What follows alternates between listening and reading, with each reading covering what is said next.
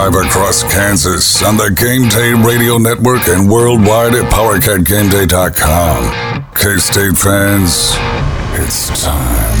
Looks over that Kansas State defense. There's the snap. Looking middle. Now pressure. Goes down. He goes down on the Wildcat. Sack him. It's Felix and Anudike Uzomah with a minute 44 to go. Wildcat Nation, welcome to PowerCat Game Day. Oh, the Wildcats block it. The ball is picked up at the eight yard line, and the Cats are going to score. Touchdown, Kansas State. Here's a handoff, and Deuce straight ahead. Deuce in the open. Here he comes. He's at the 30, to the 20, to the house.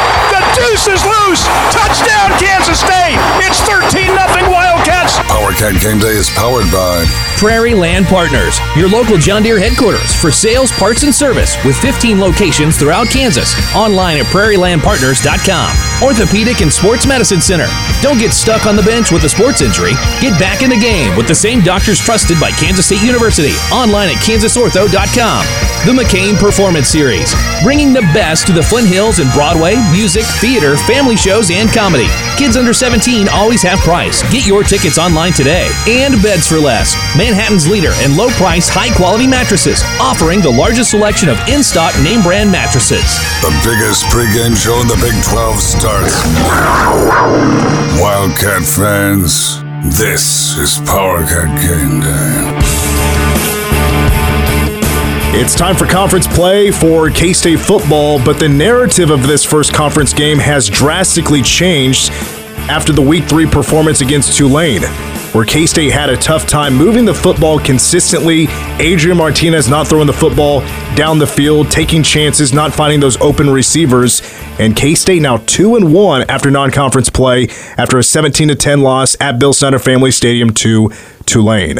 Welcome to PowerCat Game Day. My name is Mitch Fortner. I'm joined once again by my two co-hosts from the Three Mile Podcast. We have Cole Manbeck, who was a former beat writer for the Manhattan Mercury, and also Derek Young with K-State Online. And it's the same talking point, gentlemen, that we have started the show out with ever since game number one against South Dakota. But it's more drastic this time around Adrian Martinez, where we were like, well, once we see the playbook open back up and we see Adrian start to let loose, maybe we'll feel better about his throwing ability in this one season with K State. But we'll start out with Derek Young. Adrian Martinez has still not proven that he is capable of throwing the football down the field, but it looks like more of a mental thing. Yeah, it's a lot different this week than it has been in any other week. In week one, you had the, you know, the potential excuse of that they kept a lot back just because with South Dakota and Missouri was the following game.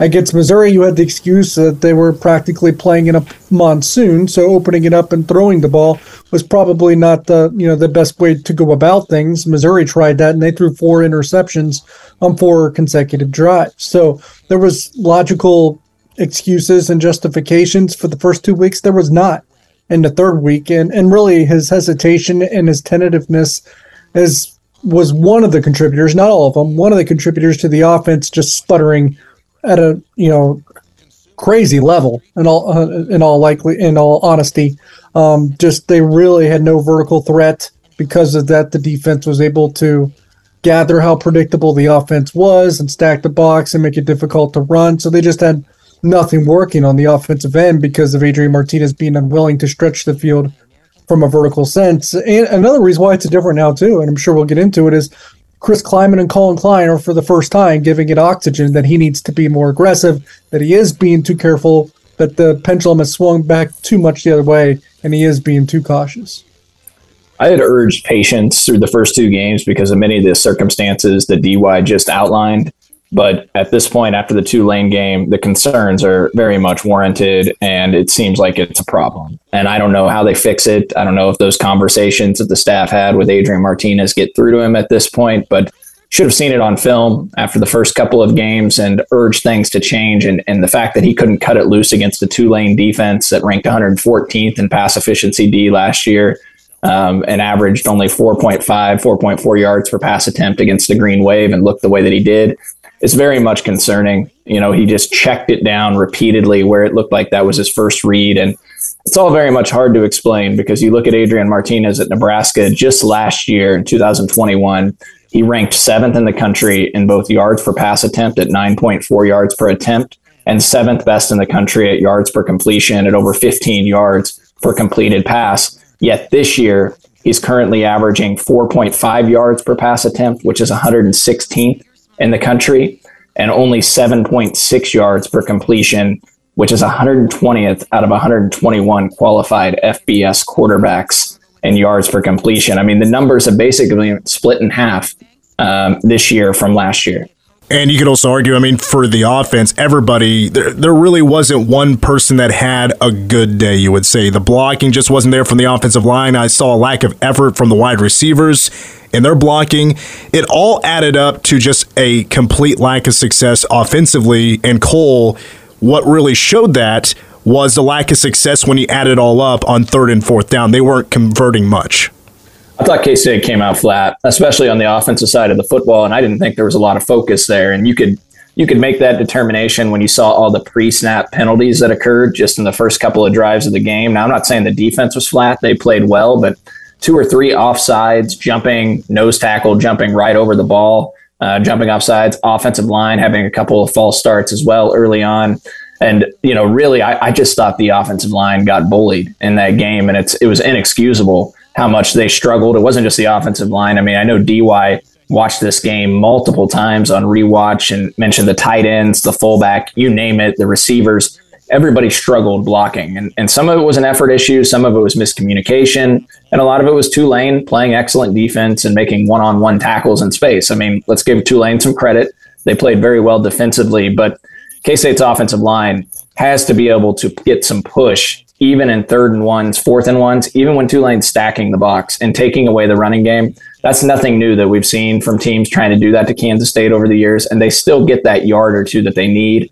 K State's offensive line failed on Saturday against the Green Wave and, and, did not get much push, and that resulted in the three of 20 mark on third downs. And, and that's a problem. I mean, K State is currently 118th in the country on third and fourth down conversions. They're 15 of 52 on the year, which is 29%. The third and fourth down short yardage situations. That was just a repeat of the Texas game all over again.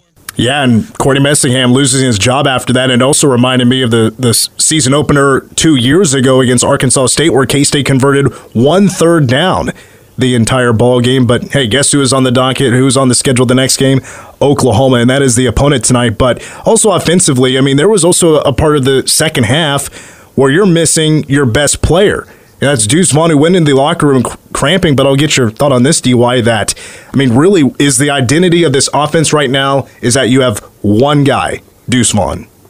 That is that. That's the problem. I've actually described the offense multiple times throughout the week as almost at least to this point, and, and, and it's been that way for sometimes the last two years, but definitely this year it's just a hope and a prayer that Deuce Vaughn breaks loose and gets you a big explosive play and kind of bails you out. That's what this offense is right now. There's no other way to describe it.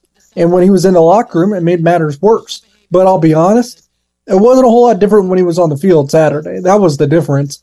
Um, he, he's cramping and all this, but even when he was at his best, there was just no room. Because even when it's when it's not short yardage situations, I agree with Cole when it's a short yard situations, third and two, fourth and two, it doesn't matter how many people are in that box. The, the offensive line has to present a push um, to convert that uh, third or fourth and short. But when it's first down, second down with plenty of yards to go, and there's no space to operate, that makes life difficult for Deuce Vaughn. Doesn't matter if that's Bijan Robinson, Barry Sanders, Deuce Vaughn, they're not getting the yardage. Now, before we wrap up our first segment, we might not get much time in the show to praise the defense. The defense is good. We know that. They definitely have a matchup, an interesting one against the Oklahoma offense. But Cole, going back to the Tulane matchup, I thought the defense actually kind of got thrown under the bus on Tuesday. I felt defense was good enough. They gave the offense of K State plenty of opportunities to go win that football game. They did so much for the offense. Yeah, I, I, think it's only natural, it seems like, given Chris Klieman's defensive background, that he tends to be harder on the defense in his post game comments with what he says and at the Tuesday press conference. You know, he did it after the Baylor game last year, I believe, when K State held Baylor to 20 points and their worst offensive performance of the year. And it, it wasn't on the defense, but he had mentioned after that game they had to be better on third down defense. It wasn't good enough when the offense only produced 10 points. And obviously, here we are again. Offense produces 10 points against Tulane Uh, it's unfortunate because the defense is what kept K State in that game. But when you keep getting put in awful situations like they did on Saturday, three and out, you know, K State turning it over on downs four different times, getting Tulane on the field at midfield a couple of different occasions in that heat and in that sun, it's a lot to ask for them to keep coming up with stops. I mean, K State's defense held Tulane to one of 12 on third downs. And we talk about K State struggles on third down offensively, but look what K State's defense did to Tulane. K State's defense forces two more interceptions. Uh, Daniel Green sets the offense in golden position with an interception down to the 23 yard line for an opportunity to score. Offense can't capitalize with six, which happened multiple times against Missouri as well, coming off turnovers. So, yeah, it's they can't blame the defense right now. The defense is playing lights out. They're third in the country in pass efficiency defense. They're 20th in the country in yards per play allowed, um, and top 20 in the country in yards per carry allowed. I mean, they're playing solid all around, especially the secondary, the linebackers, the D line, everybody you name.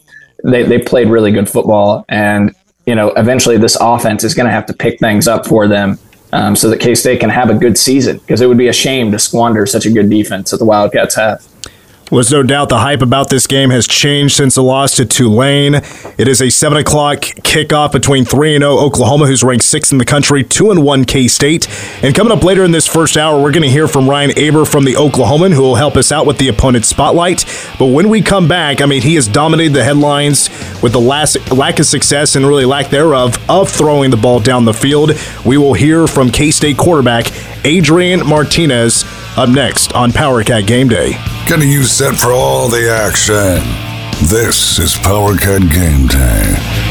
Orthopedic and Sports Medicine Center offers innovative, cutting edge physical therapy from blood flow restriction rehabilitation, dry needling, DARI A biomechanical movement analysis, fall prevention, and return to sport. OSMC Physical Therapy has over 75 years of combined treatment experience and deliver a successful and positive outcome while making the rehabilitation process pleasant and enjoyable. At Orthopedic and Sports Medicine Physical Therapy, no referrals are needed to schedule your therapy appointment. For more information, visit us at kansasortho.com.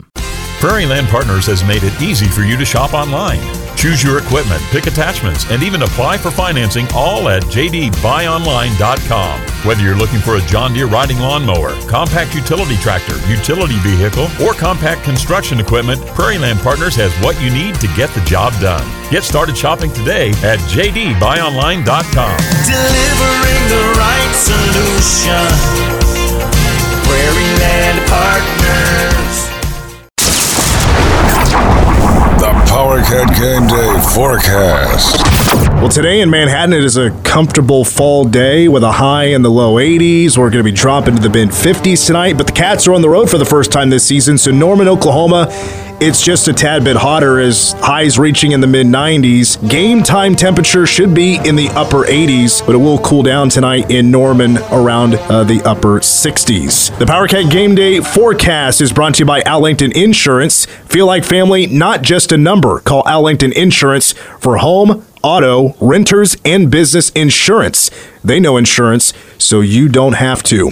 Welcome back to Power Cat Game Day. Mitch Fortner with Cole Manbeck and Derek Young, both from the Three Maw podcast. Now, we're about to hear from Adrian Martinez here in just a moment, but for the offensive coordinator of K State, Collin Klein, this was his first real true battle dealing with adversity as the uh, the OC, and we saw the lack of success, like we mentioned in the last segment, and third and fourth down going a combined three of twenty. But I'd love to get your opinion from both of you on this topic. First, with adversity, Collin Klein trying to call plays and get out of this offensive slump that they had all game long against Tulane, which they lost seventeen to ten.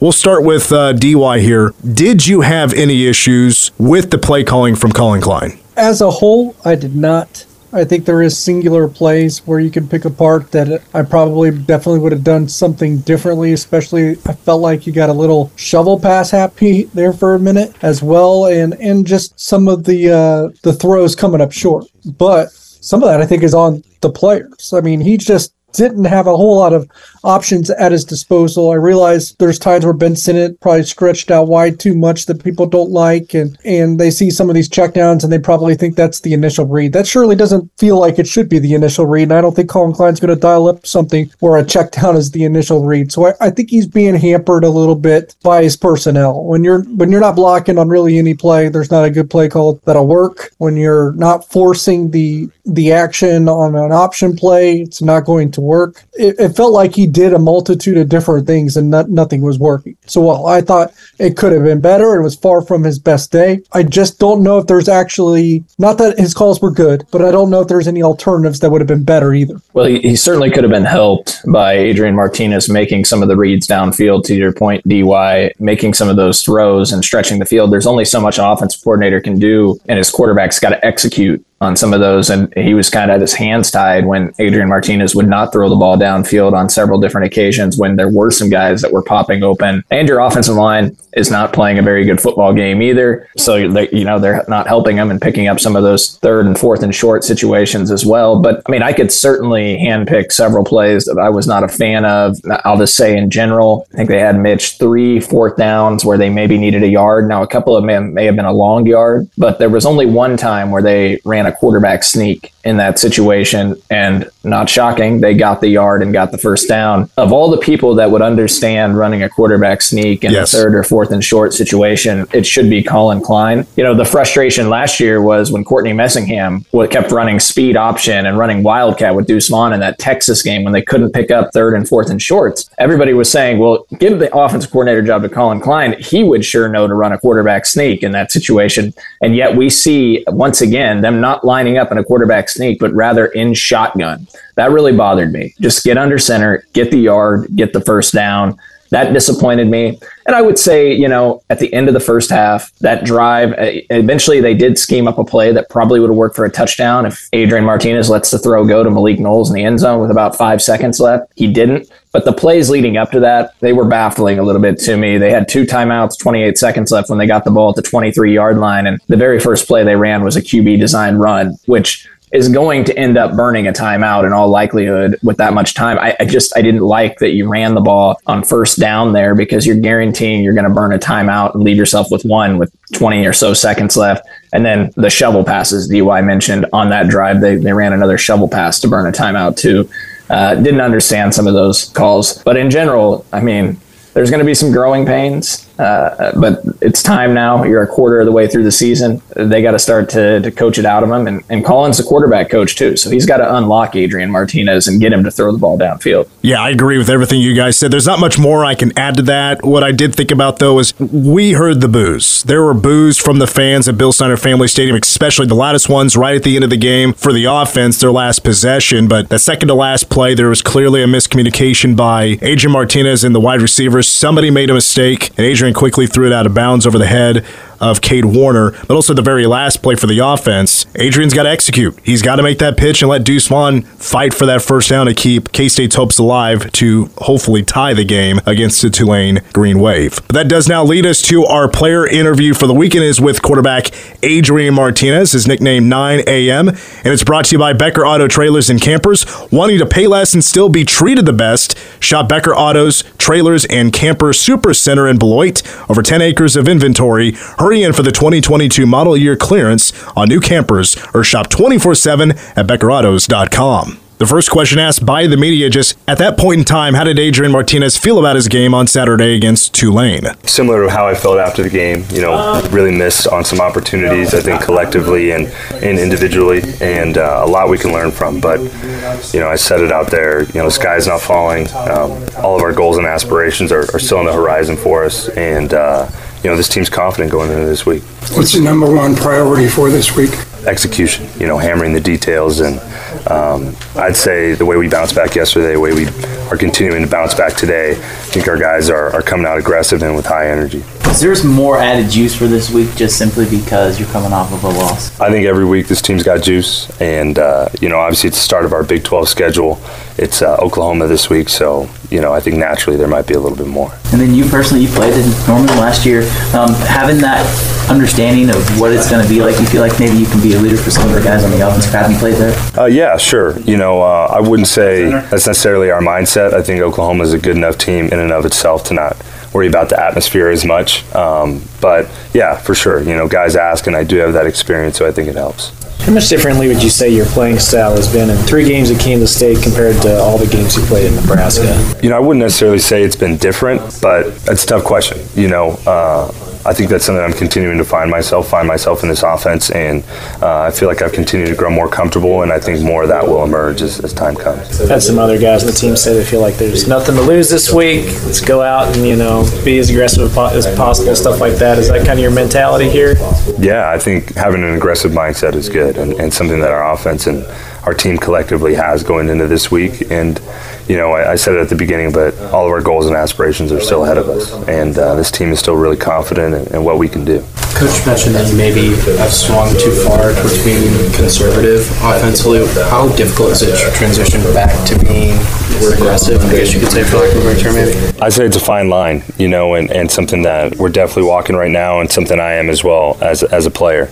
Um, and the question we just had, I think transitioning a little bit more to an aggressive mindset and uh, not being afraid to go out there and, and, make plays. You know, you might make mistakes, but to be aggressive and, and, go get the ball in some guys' hands. What are those conversations been like with Coach Klein and Coach Klieman about just pushing the ball downfield if those opportunities are presented? Yeah, you know, something I, I appreciate a lot about Coach Klieman and Coach Klein is they're incredibly transparent. They'll be honest with you, they're very genuine, and you have a great idea of what the expectations are. So going back and watching film of Tulane and, and moving forward, I think that expectation is pretty clear. And, uh, knowing when to be more aggressive and when not to be. When you get into a third and short, fourth and short, what would you say is your favorite type of play to call in that situation? Uh, I think it just depends. You know, it depends what the defense uh, has given us and and that team's kind of identity. And I think for us, um, we have a multitude of things we can get to, and whether that's just a straight hardball run, whether it's a QB sneak, uh, for me, I just want to get the first down. Having gone against Oklahoma last year, you've changed a lot. The coaching staff, the playing style. Is there anything you can take from that game, like when you watch them on film now and say they're similar, or are they just so different that it doesn't matter? From a scheme standpoint, they're totally different. So can't really take away that. I will say, having played in the atmosphere, I think that helps me. Helps me go in there with some confidence and um, with some returning starters and things like that. But uh, in general, they're different team now under different uh, coach, different schemes. So I'm not necessarily banking on that game from a scheme point advantage. What is your process as a quarterback whenever you lose a game? How long do you take to look back and you know assess it versus how quickly do you move on? Yeah, I, I like the 24 hour rule. Um, you know, 24 hours either to, to be happy or to mourn, you know, to be sad, whatever, uh, whether it's win or loss. And really, that Sunday you spend watching the game over and over, seeing what adjustments you can make, seeing what Coach Klein's notes are, seeing that we're on the same page, what could have I done differently, and then it's on to Oklahoma. So um, I think that process is the same regardless of win or loss, or at least I try and keep it that way. Were there a lot of plays that felt one block away from being good ones? Yeah, I would say maybe it's not one block, maybe it was one decision by me, maybe it was one cut here, maybe it was this or that, but um, I'd say in general, yeah, you know, everyone uh, at times had their turn, and we didn't execute as well as we should have. Was there something they threw at you that you hadn't expected as far as on the defensive line, or? Um, you know, I wouldn't say not expected. Uh, I think our coaches did a great job of preparing us. I think our players did a great job of preparing. Uh, but they're a really solid front, really solid team, and, and they were aggressive and did a nice job of, of mixing things up, um, kind of going against some of their tendencies, and uh, I think they did a good job with their scheme. We head to a break on PowerCat Game Day, still to come in hour one, the Big 12 Huddle and Roberts World. But when we come back, Opponent Spotlight, we take our first look at the Oklahoma Sooners with Ryan Aber from the Oklahoman. PowerCat Game Day brought to you by the McCain Performance Series, bringing the best to the Flint Hills and Broadway. Music, theater, family shows, and comedy. Kids under 17 always at price. Get your tickets online today. PowerCat Game Day continues after the break. Stream PowerCat Game Day live four hours before every game online at PowerCatGameDay.com. More PowerCat Game Day continues next. No matter if your flight is departing or arriving, travel is more convenient when you fly local with Manhattan Regional Airport. Connect to anywhere in the world with five daily flights to Dallas and Chicago. Plus, by booking your next flight through Manhattan Regional Airport, you'll spend less time driving, saving you both gas and time. Why spend hours on the road when you can spend more time at your destination? Or more importantly, getting home quicker to the ones you love. It's time for you to enjoy the convenience of flying local. Book your next flight today at flymhk.com. The challenge flag has been thrown. It's taken the ref a long time to review the play. This may not be good. Oh, wait, here he comes. Al Langton Insurance can save them hundreds of dollars. No penalty, but we highly recommend them see Robbie or Kate today for a quote. Has it been a while since you've had your insurance reviewed? Give Al Langton Insurance a call today for auto, renters, or homeowners. Al Langton Insurance. They know insurance so you don't have to. 776 4091 or on the web at langtonins.com. And don't forget to like them on Facebook. We roll on with Power Cat Game Day. Mitch Fortner along with Cole Manbeck and Derek Young. The opponent tonight, the Oklahoma Sooners, ranked number six in the country. First road matchup for the Cats, taking place from Gaylord Family Oklahoma Memorial Stadium. Again, 7 o'clock is the kickoff. Looking at the series history, it's been dominated by Oklahoma. 77 wins for the Sooners, 21 for the Cats, and there have been four draws. 103rd meeting all time. K State did lose to the Sooners in Manhattan last year, who were ranked sixth in the country, 37 to 31. But K State, another 9, 37 and 3 against Oklahoma in Norman. This will be the 50th meeting all time in Norman. K State 3 and 2 in the last five meetings against the Sooners, winning in 2012, 14, and 20. And down late in the third quarter, K State won in 2020 by the final score of 38 to 35. But Oklahoma now has a new head coach in Brent Venables.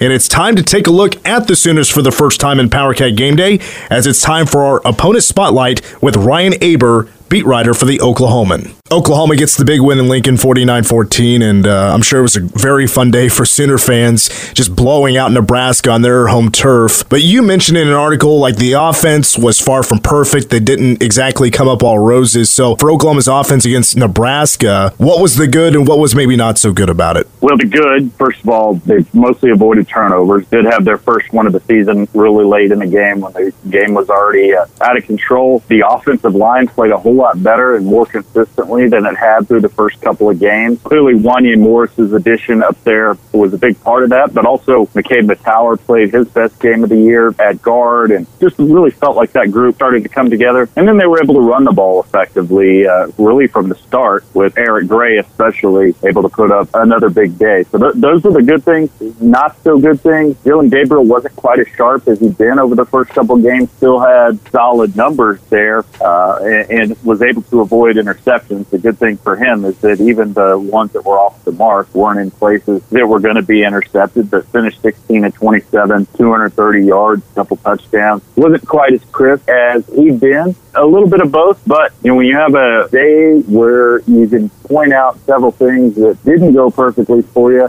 on offense, and still scored 49 points. That's a, a, a, pretty solid performance for sure. Ryan, you mentioned that Dillon Gabriel, quarterback of the Sooners, maybe wasn't exactly dialed in completely for this game against Nebraska, but through three games, has he been fine? Yeah, I, I think so. Certainly, he's come through these first three games uh, looking pretty well. Now, he is not the flashy kind of player that OU has gotten used to playing at quarterback. He's not Baker Mayfield. He's not Kyler Murray or even Jalen Hurts or heck, even Caleb Williams.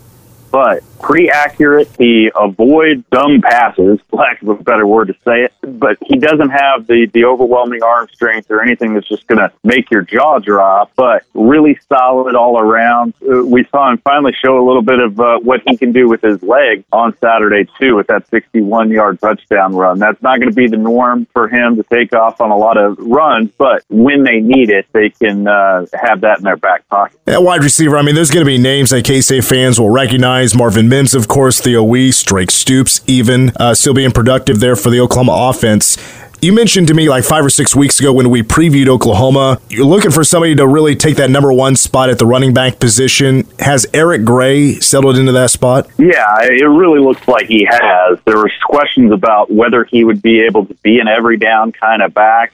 He's starting to answer that and show some more abilities to uh, uh, be a productive runner, even when he's not in just a lot of space. Now, clearly, he's best when he is working in space, and you can take advantage of his speed, his elusiveness. That's when they try to get him involved in the passing game uh, quite a bit as well. But he's performed as well as they could have hoped through these first three weeks, and you know Marcus Major has really sort of uh, solidified his his hold on that number two spot, showing his ability to run with power in between the tackles, especially. They got him involved in the passing game the other day with a touchdown pass from tight end Brayden Willis uh, with a little uh, trick play there. But uh, and then Jovantae Barnes, the freshman, who I, I think I mentioned when we were talking a few weeks ago, um, he is uh, had his best game, 13 carries, 77 yards. Got some opportunities early in the game. I think he'll continue to get uh, some of those chances. So they they feel really good about their group of running backs uh, right now here through the first three games. Eric Gray right now, 286 on the ground on 37 carries, a couple of touchdowns, averaging 7.7 yards per carry. Also looking to fill holes on the offensive line. The O line looking pretty good. Uh, yeah, they they were really inconsistent over those first couple games. Struggled especially early in the Kansas State game. I mentioned McKade Mettauer, the uh, the the guard transfer from Cal. He had struggled a little bit in his first couple games, but they really performed well on Saturday in Nebraska. And the addition of uh, Wanya Morris up there at uh, one of the tackle spots, he had missed the first couple of games with some off the field issues. He uh, didn't start, but slid in there pretty early and played the majority of the game. And it seemed like once he came in, that line really settled in and uh, performed really well. Now we'll see uh, how they uh, do against Kansas State this weekend and against these uh, defensive lines that they're going to face early in Big 12 play because Nebraska's defense is really struggling and has struggled all year.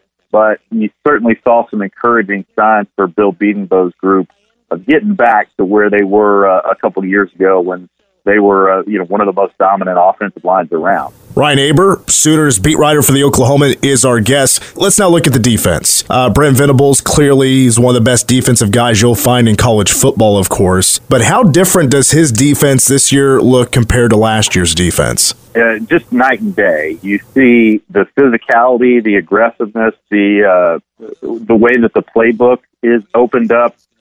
You know, their their pressure the last couple of years has become a little bit predictable under Alex Grinch, and that's certainly not the case with Brent Venables. They've got guys flying around uh, from all angles, and it really can confuse an offense, especially when you've got a defense that has that system uh, down pat. And, and certainly to this point, they've shown uh, no indication that they don't. It's just even with uh, probably a little bit lesser talent than they had a year ago.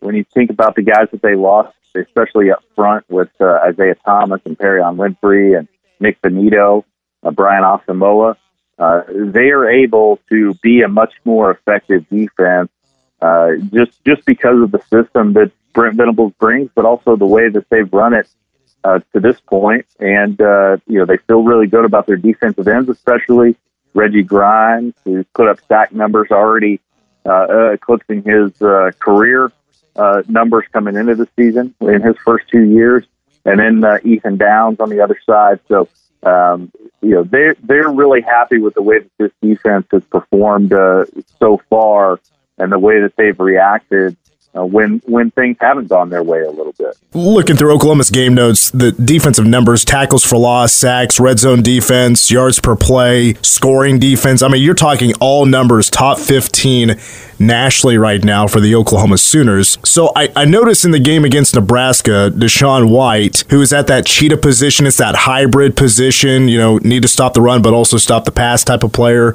uh, linebacker, slot corner. He was ejected for targeting, and then we saw Jaren Kanak come in the game. He was the number one recruit out of the state of Kansas for the 2022 recruiting class, and he was really good. 10 tackles, he led the team. Do you think his role is going to become much greater potentially starting with this K State game? Yeah, I think it's got a chance to. Now, I, you know, they still really like what DaShaun White brings, and I think he's going to play the majority of the game. But Jaren Kanak, with what he was able to show in his first really extended action on Saturday, was really encouraging for uh, the rest of his season, for his future.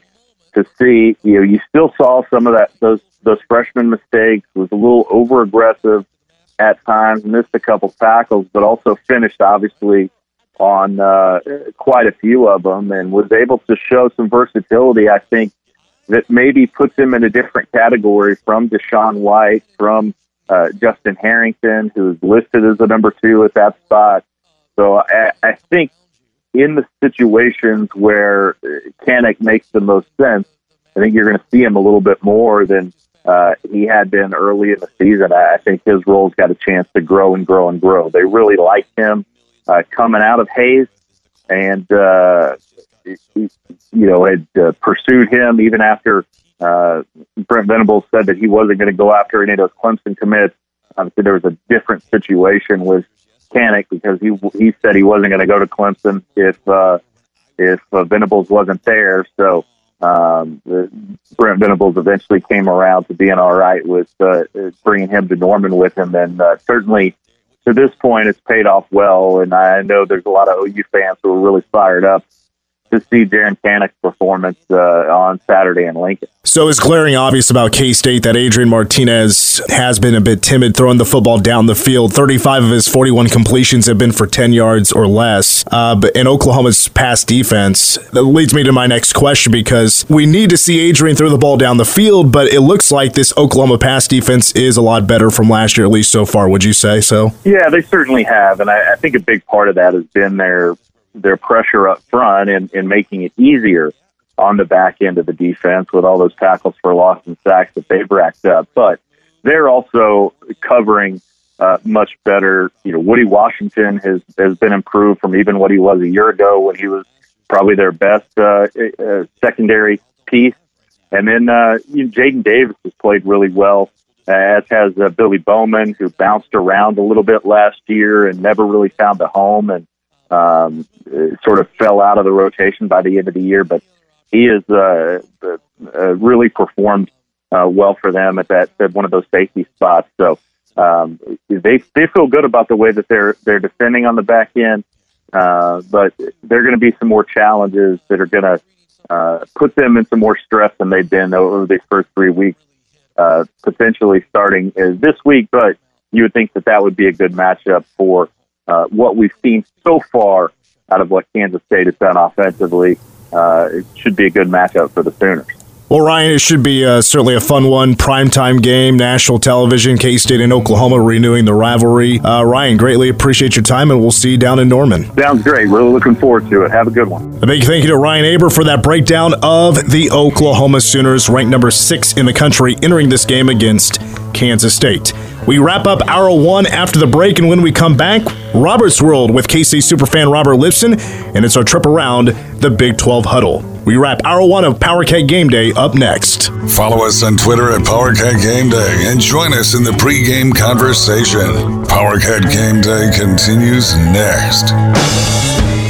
It's the annual Autumn Mattress Savings Event at Beds for Less, 519 Fort Riley Boulevard. Twin mattresses starting at $99. Queen mattresses just 199. Beds for Less is your Beauty Rest Black and Serta Arctic headquarters. Free statewide delivery included with these luxury mattress lines. For a limited time, receive a $200 Amazon gift card with the purchase of any Beauty Rest Black or Arctic mattress. Take your mattresses home today with no money down and no credit needed. Same day statewide delivery available. Hurry to Beds for Less, 519 Fort Riley Boulevard in Manhattan. Many years ago, the young Romanov princess went missing. Now, a woman has appeared with no name and no past, but with the drive to discover her destiny.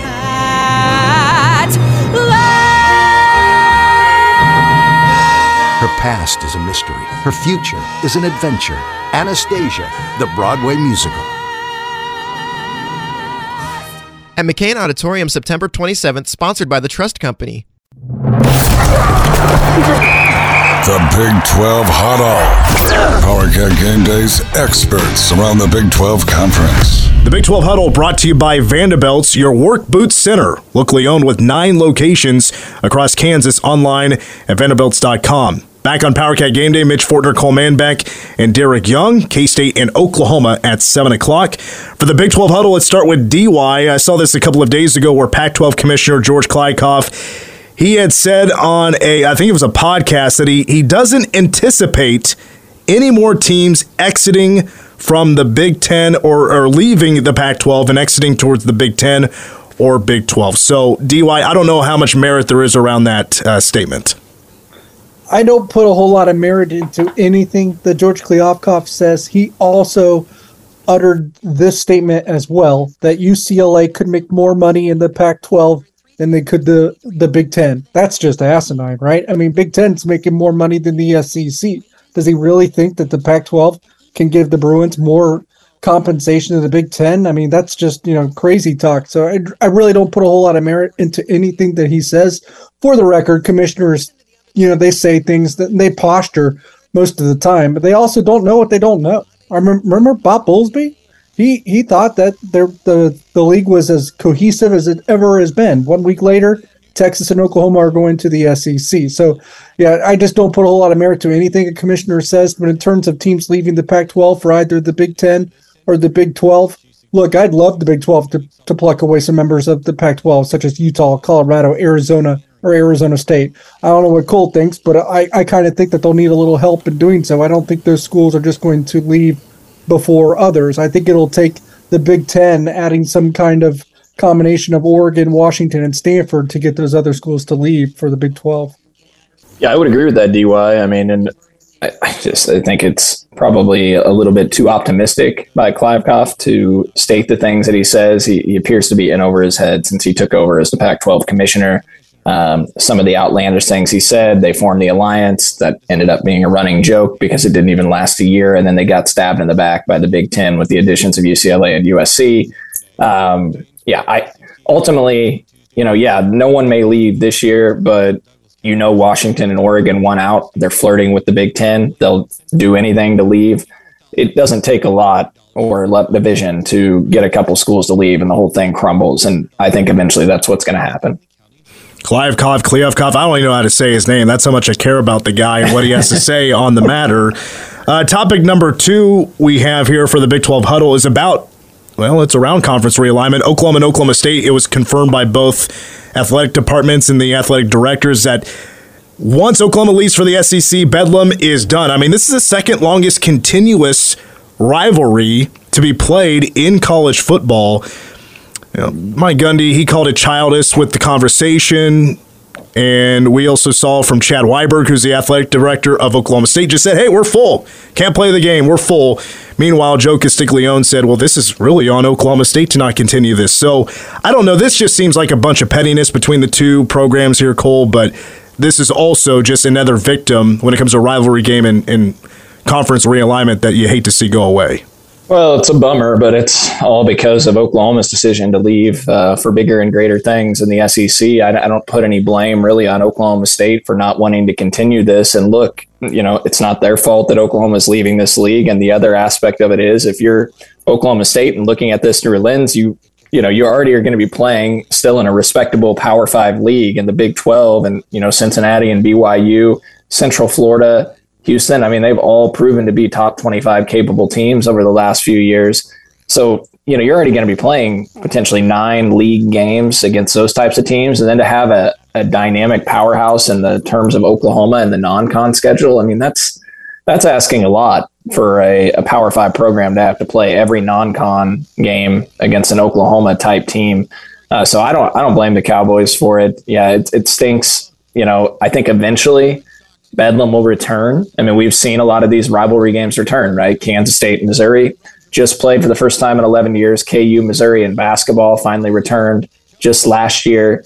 Um, Pittsburgh, West Virginia, 11 years. The backyard brawl returned this year. So I think eventually cooler heads will prevail and you'll see Bedlam come back on the schedule uh, because both teams recognize how important it is for the university and the state. But it's going to take several years before that happens. Yeah, and I agree. And I, you know, if it is a ten-year break, hey, Oklahoma State, I guess uh, on the bright side, that's ten years of not seeing the rivalry complete, completely become even more one-sided, and it has been owned by Oklahoma since uh, since 1910. All right, that's going to do it for the Big 12 huddle. It's now time to jump to Robert's World, and it's brought to you by Hy-Vee. Gear up for your next tailgate at Manhattan Hy-Vee, where there's a helpful smile in every aisle. It's time for another edition of Robert's World. Respect the streak. Robert's World with K State superfan Robert Lipson. Welcome to another edition of Robert's World on PowerCat Game Day. I'm Mitch Fortner with K State superfan Robert Lipson. Robert, K State now two and one after a disappointing 17 to 10 loss to Tulane. What did stand out to you about that loss from the Cats? Well, so much for leaving the game at the end of the third quarter again. Like I thought, realistically, I was very impressed with Tulane. The first thing I want to emphasize is their team did not falter. They did not waver after those two untimely interceptions we had from them. That's a sign of a very well coached team and a very mentally tough team. When the Green Wave saw that Adrian could not throw the ball deep, they loaded the box, and that's how they stopped Deuce Vaughn. And the covered wagon this Saturday will do the same thing. Adrian must prove that he can throw the ball accurately downfield. Tulane is good enough to play in this conference. I was very impressed with Tulane. Well, with Adrian Martinez, K State's quarterback, there's been a lot of complaints about him not letting the ball loose, throwing it down the field. Did you also catch that? Well, Adrian has to show real mental toughness in the heat of severe pressure like he's going to get down there. Otherwise, I'd like to see what Jake Rubley can do. I still have faith in Adrian, but he's got to prove it to me. Well, we're now into week four. Who do you see right now making the Big 12 championship now that we're really getting into Big 12 play? It's way too early to tell you. I don't have a clue. Although the covered wagon is playing good, but it's, it's a toss up.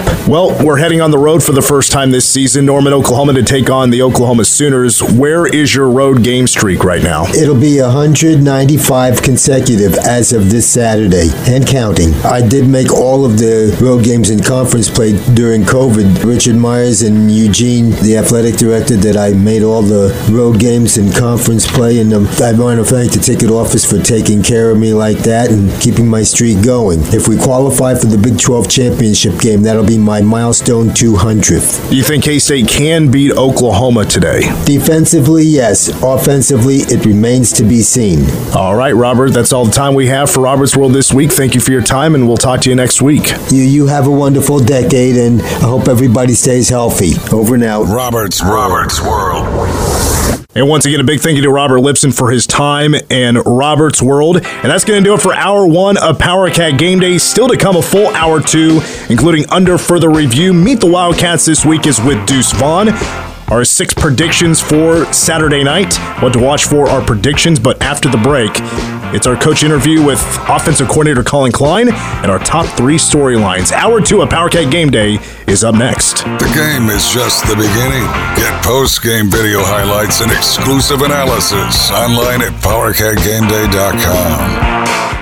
Ready to upgrade your next company gathering? Meeting Space at Midwest Dream Car Collection offers one of a kind entertainment in a stunning museum setting. Book a private meeting room, and your guests can explore over 60 vehicle exhibits and enjoy beer and wine on tap. With modern audiovisual and a versatile setup, it's the perfect fit no matter the occasion. Holiday availability is limited, so contact Midwest Dream Car Collection today and celebrate in style this December. For more information, visit them online at MidwestDreamCarCollection.org.